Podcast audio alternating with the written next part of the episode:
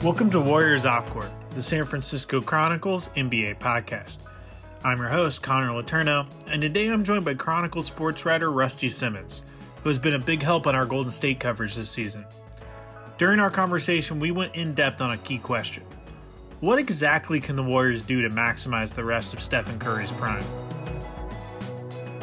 Rusty, thank you so much for joining me back on the podcast. Um, you know, it's been it's been a few weeks since we had you on the pod, and in those few weeks, the Warriors have played their best basketball of the season. Um, they have actually won seven of their past nine games. They could easily be nine and zero in that stretch. Um, they've been in every single game they've played in, uh, and Steph has been the best version of Steph we've arguably ever seen, which is saying a lot given that he authored perhaps the most impressive statistical offensive season in modern NBA history uh, about a half decade ago. You covered that season, the unanimous MVP season. Um, and I did a story yesterday kind of looking at this season compared to his unanimous MVP season, why this is arguably a more impressive season. Um, you you uh, you covered that team. You're on the road with that team. You saw that team every single day. You're around. You know, we're you're around this team as much as you can in terms of,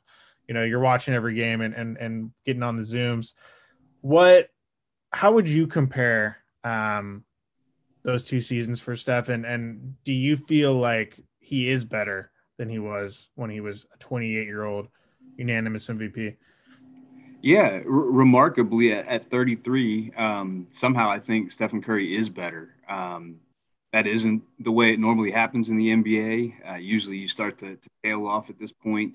Um, we've only seen three people in history win MVP after the age of 33. Um, Jordan and Karl Malone each did it twice. Kareem did it once. Um, so this isn't the norm. Um, I think he is better, but it's two separate questions. He's a better player, there's no doubt. I still kind of lean toward the unanimous MVP season as his best ever. Um, I know the efficiency numbers are catching up to tell us uh, how important everything he's doing is and, and, take into account how long he's on the court.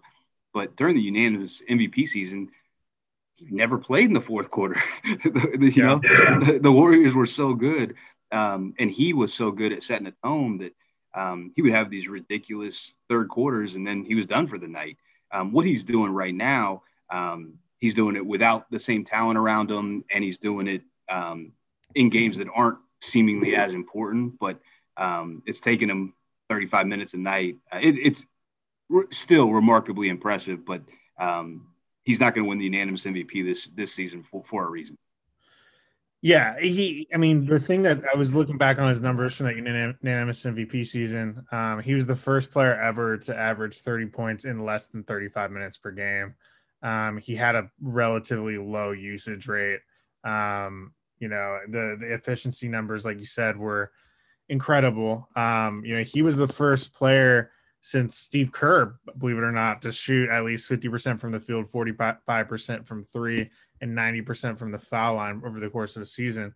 Um, he also was that uh, that was his best defensive season as well until perhaps this season. Um, he led the league in steals. Um, his defensive win share was uh, one of the best among point guards that year. Um, and I think he's having a, a, pretty solid defensive season this season as well. But you can kind of you can kind of argue. Obviously, his steal numbers uh, weren't weren't what they were then. Um, his he, he is fouling less, which is important. Um, he's fouling less in more minutes. Um, he is uh, he's shooting better from the foul line. He is uh, averaging more points, obviously, and more rebounds. Um, so uh, and his usage rate is much higher. He's doing it in a different way. He's he's much he's been in much more pick and roll, especially in the past couple weeks. Um, he's been uh, he's been more aggressive. Um, he and he these are things that he's had to do uh, because the truth is that's really the only way the Warriors are going to win, right? Um, is if he kind of puts the team on his back and leads them to victory. Um, but uh, he doesn't have the spacing that he had when he was the unanimous MVP. When he when he had the unanimous when he won the unanimous MVP, he had Klay Thompson, he had Andre Iguodala, he had uh you know Harrison Barnes, uh, who who's who people give Harrison Barnes a hard time, but he's still a legitimate offensive player in this league. Um, he had those guys around him drawing attention, and you know he doesn't as good as of a season as Andrew Wiggins has had. You know he's not Klay Thompson, and uh, you know that there's just been even more defensive attention on Steph this season. And the thing that the thing where I see the improvement, I think, from Steph are a couple of different areas, but one of them is just the sheer physical strength he has. He's added five pounds of muscle just in the past off season. He's the strongest he's ever been. He's not getting knocked off his his driving lanes the way he was a few years ago. Um, he's finishing through contact. His his finishing around the rim is is uh, the best it's ever been. He's shooting more uh, around the rim than he ever has, and he's shooting more efficiently around the rim than he ever has. And he's also doing a bunch of he's he's introduced a bunch of little moves into his repertoire that uh, are so sneaky good in terms of allowing him to get space from his defenders, get separation from his defenders. Uh, you know, he, he, can just with a simple hand swipe or um, you know a step back, he's able to to get that like half second, not even half second of breathing room, which for someone who's as elite of a shooter as Steph, um, it's it makes all the difference. He's really good at misdirecting his defender. He's really good at doing these little subtle things where he'll kind of like pretend like he's not really paying attention and then catch the defender off guard and go to a spot and, and the defender will be surprised by how quickly suddenly he moved and then he's got like a, a half step of breathing room and he's able to to to get a shot off um, I mean, I think I talked to Brandon Payne yesterday, his trainer, and he said that um, a lot of those moves were not a part of his repertoire back in 2015 16 just because they didn't need to be. Um, but he's gotten so much more creative and his step back numbers. I mean, he's I'm not saying he's James Harden, but he's he's shooting so many more step backs than he ever did, and he's you know, beating guys off the dribble, and he's he's doing it all. Um, like what we're seeing now is that offensively, outside of dunking, you know, putting you on a poster, you know, and doing those like athletic feats, he has no shortcomings in his offensive game. Like he can do it all at this point. Yeah, I, he definitely didn't have the dribble it off your foot, chase it down to the backcourt, step back across half court and shoot a three like he did the other night. That wasn't that wasn't in his repertoire before, but it's a good it's a good explanation of what's going on because he needs um, his release is so quick. He only needs portions of a second to get a shot off him, and we're seeing that now. It, it made sense for him to add the step back into his game. Um, and you were talking about uh, how he has these kind of savvy moves now to get away from defenders to create space. That's one of the funniest things for me to watch during NBA games right now is a defender is guarding him and Steph will give up the ball and you see the defender just for an instant like take a breath like oh thank goodness I got the ball out of his hands and by then Steph is already relocated somewhere else and is scoring and it, that in the NBA that's all it takes is a fraction of a second um, and Stephen Curry is taking advantage of all that right now. Yeah, it's it's it's one one thing that just watching some of his film and like going back and studying it a little bit deeper. It's just you realize that he's completely mentally locked in every moment of every possession. Like he doesn't take plays off. He he's even if it doesn't look like he's going hard, he has a purpose to everything that he does. Um, and he really is kind of a I know we always talk about how much of a basketball savant Draymond is, and he is, but um, outside of Draymond, he might be the smartest player I've covered. You know, him and Andre Iguodala. I, I think um, you said the right word there. That you said that, that, there's a purpose to everything he's doing. Um, even in the Denver game the other night, we don't see Steph Curry lose his cool very often, and he goes crazy about not getting airspace to land and goes crazy on official picks up a rare technical foul. And before his teammates can even really hold him back, you can tell that he's already under control. And then he just puts his hands on his knees and starts winking at people. He had never lost control.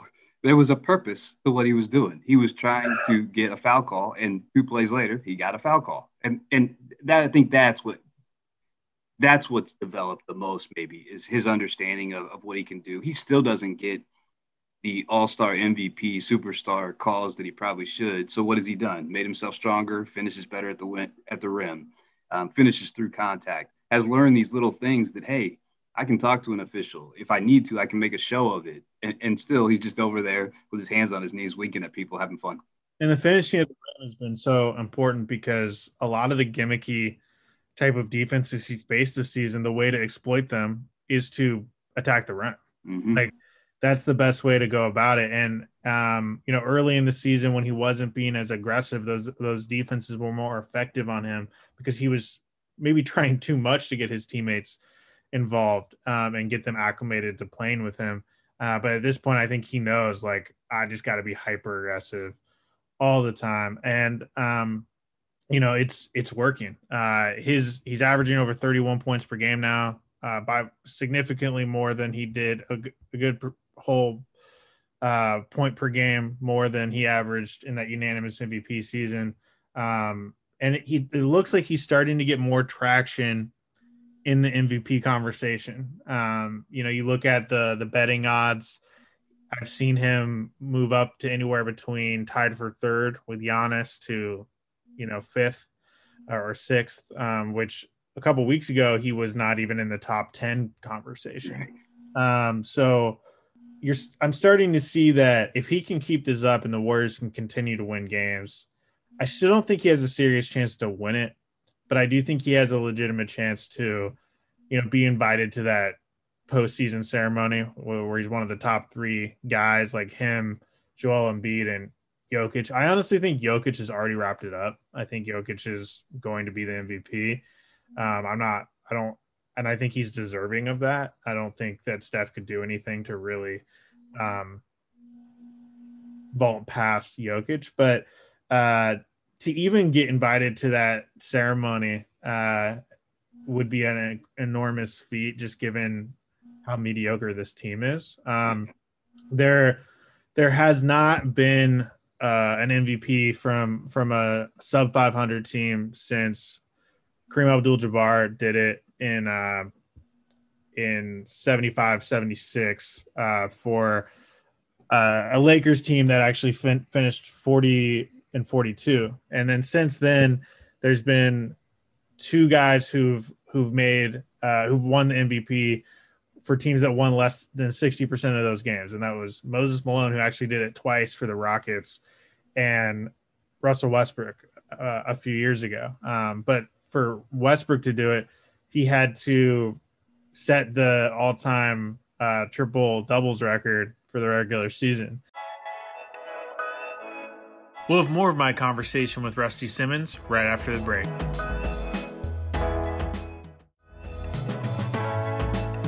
I I can't help but watch Steph dominate these games and the Warriors kind of either either struggle to pull out these games or, or lose a couple of these games and feel like feel like there's kind of a almost a sad undertone to all this, which is that you know, as uh, as amazing as Steph is, the it there's a real possibility he won't win another title ever again. And for someone who has done so much to put him in a, himself in a position to be as elite as he is at 33, it almost feels like a disservice to him, which is why I feel like the past couple weeks have reinforced for me that they have they have to do everything in their power to maximize what's left of his prime. Yeah, I think that makes perfect sense. Um, this year, in a lot of ways, this might sound weird to some of the listeners. In a lot of ways, this year reminds me of Stephen Curry's rookie year. By the end of the season, they had only eight players. Six of them were at that time D leaguers, um, guys who have been called up and and that's what it looks like this year. No no disrespect to the Warriors roster, but a bunch of these guys um, wouldn't have got a chance on another team, and and have played as many G League minutes as they have in the NBA. So um, that's who he's playing with right now. And and you're right, he's done enough for the franchise to let him chase another title. Um, and and they're going to have a really important offseason here to try to figure out how to do that. It, do you start considering James Wiseman trades? Um, what draft picks in this year's draft will they have available to move?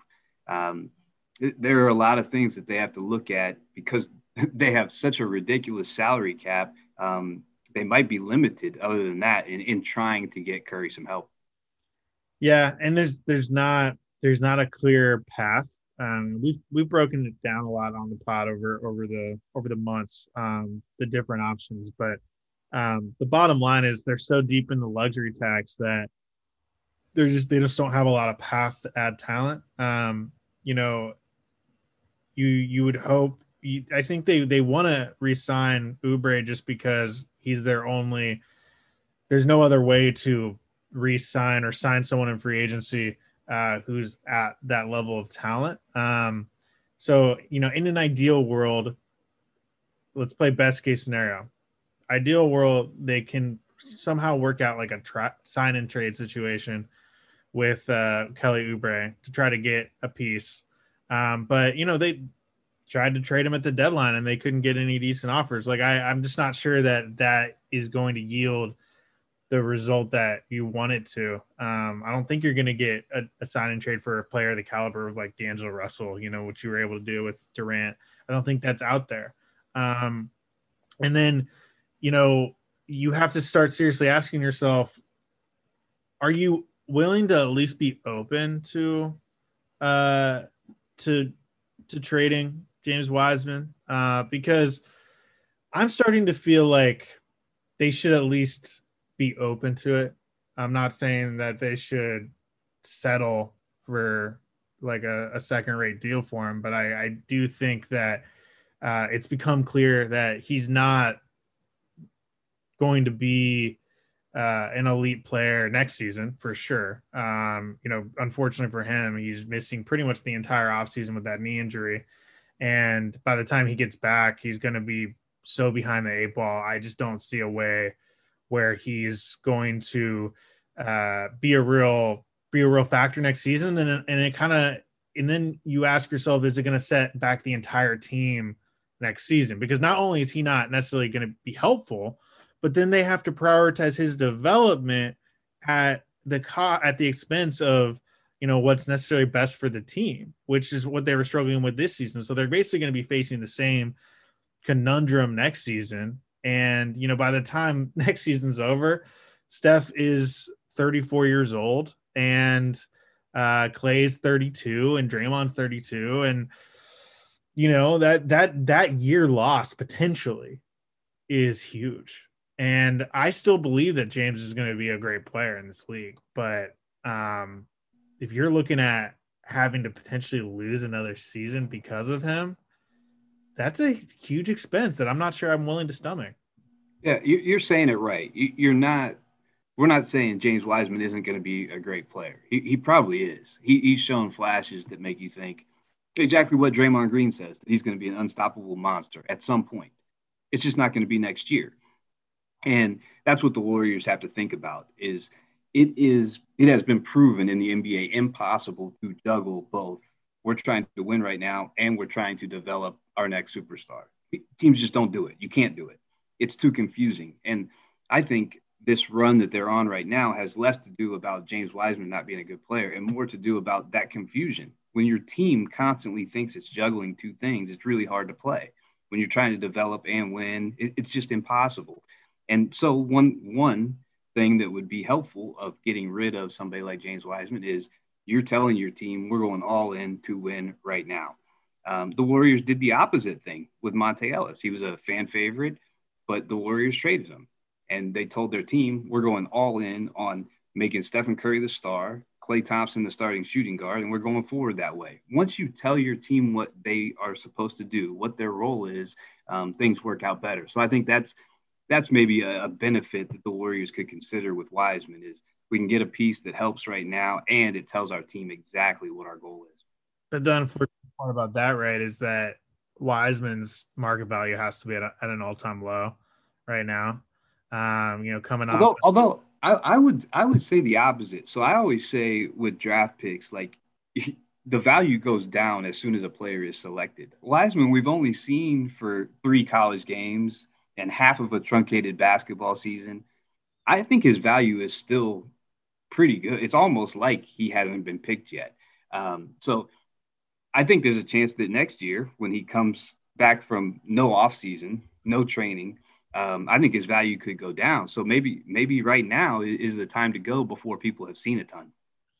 Yeah, you make a good point there because you know next season I think everyone's every front office is kind of willing to give uh, some leeway to a 19 year old big rookie. Yep. Uh, but you know he comes back next season, even though the circumstances are understandable.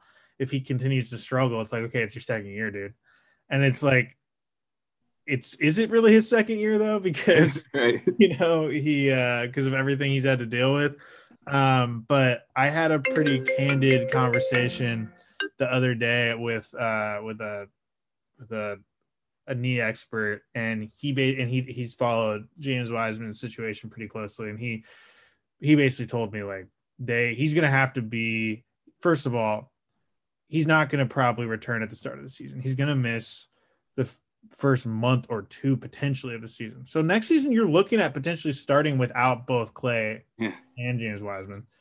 And uh, he said he's almost definitely going to have to be on a severe minutes restriction the entire season. Like he probably isn't going to be able to play more than 20 minutes a night next season. Um, and I appreciated his insight because I hadn't heard it broken down in those terms before. And when you think about it like that, um, you know, maybe it's good that he's he'd be on a se- severe minutes restriction because they wouldn't they wouldn't have to prioritize his development as much. We're giving him as many minutes as we can. Right. You know, he's he'd basically be like, even if he started, he'd basically be like a backup big. Mm-hmm. Um, Kevon Looney, if hopefully he has some some left in the tank because he's already he's been playing the most minutes he's ever played in the past couple weeks, and he looks great. Like I've been so impressed with Kevon. Um, but you know, you wonder if his body's going to break down.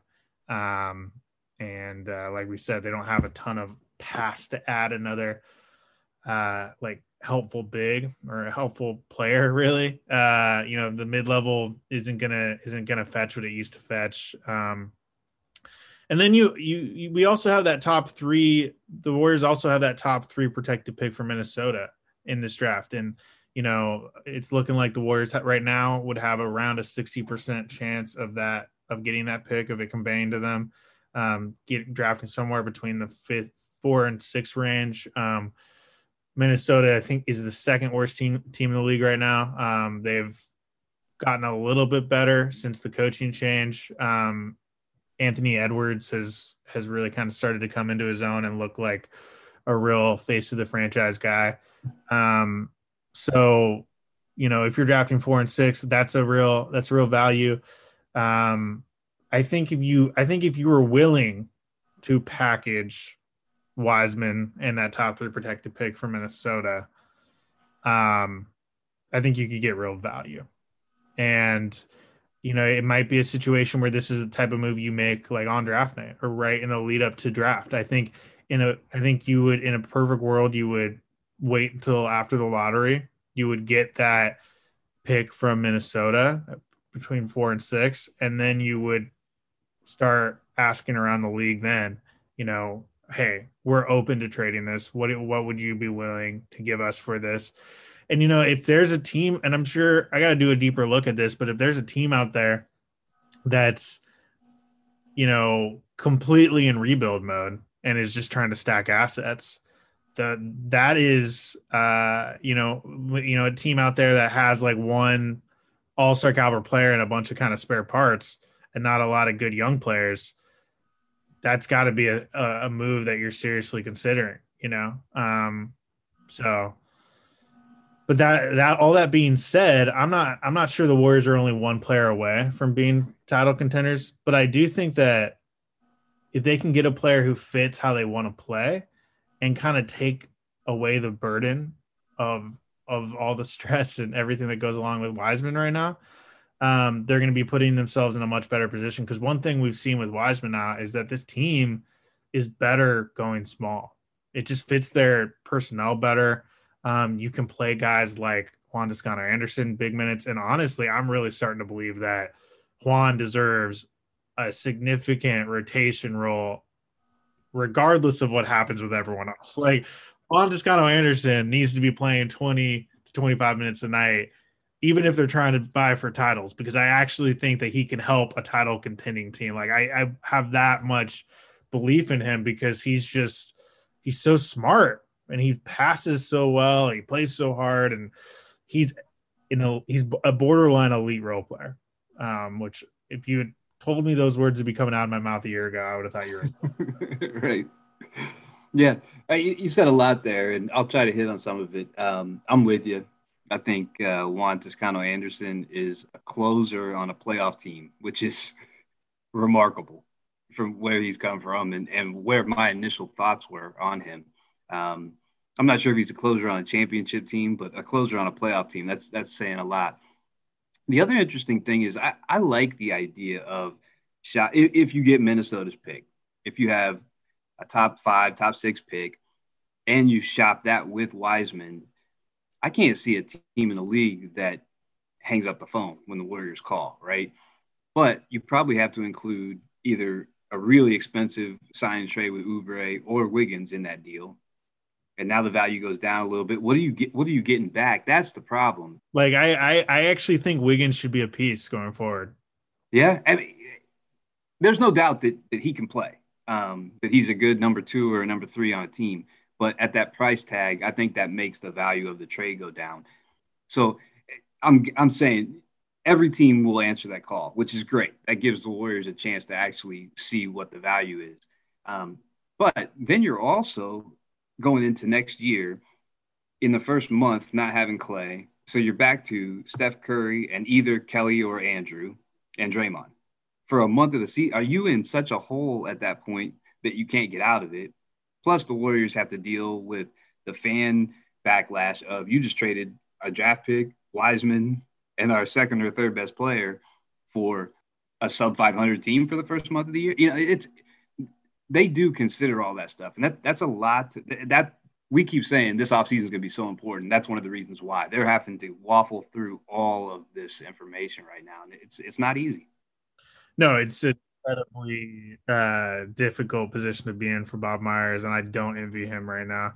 Um, they're really at an impasse, and I don't, I don't, there isn't a clear way to go. And I think when there's not a clear way to go, um, the most logical thing often is just to kind of stay course and try to just do the best you can. Um, and I think that's, I, I do think that's probably what's going to happen. I think they're probably going to keep James in that top three protected pick. And, you know, one thing that I would be curious to, or intrigued by if the Warriors were able to pull it off is, you know, if they're, if they get like in the mid, let's say they get with their own pick, they get somewhere in the 14, 16 range, and then they get like a top five, the number four, or number five pick from Minnesota. Can you package those two things to move up to maybe number two and draft Jalen Suggs, who right. I am super high on. I believe that Jalen Suggs could be, um, I believe that Jalen Suggs could be a true difference maker from day one. I think he could be their sixth or seventh man from day one. I think he's kind of got some Halliburton in his game, Tyrese Halliburton, in the sense that he looks like someone who can come in and look like a vet from day one. Right. He doesn't make mistakes. He knows what he's doing. He's got an incredibly high basketball IQ. He's skilled. He's great defensively. Um, I think he's kind of he, would be the Warriors have been trying to find that secondary ball handler guard, and they just they're having a hard time with it, and he would be that. And so, you know, if you're able to do that, are you really willing to just lose out on whoever you draft at number four or number five, and also lose out on the opportunity to potentially go after someone like Jalen Suggs? I mean, um, it's hard, man. They're like, unfortunately, the timing is just not aligning for them. It's just and we say it all the time, but this is the this is the real NBA. And this is where most teams in sports are.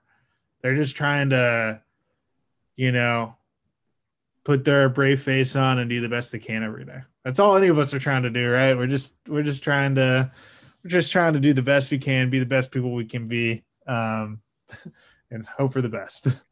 I like that more than more than almost anything we've talked about that um, and i hadn't thought about moving up in the draft i had only thought about using the draft pieces to either add to your bench which would help or to move out completely to get a veteran that would help immediately.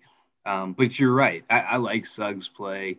Um, he becomes your backup point guard immediately and maybe the future of the franchise. Um, yeah, if you can package something to move up and get him, you're on to something. Because I, I, think you're right. I think he can play right away and and answer uh, so many of the questions the Warriors have on their roster.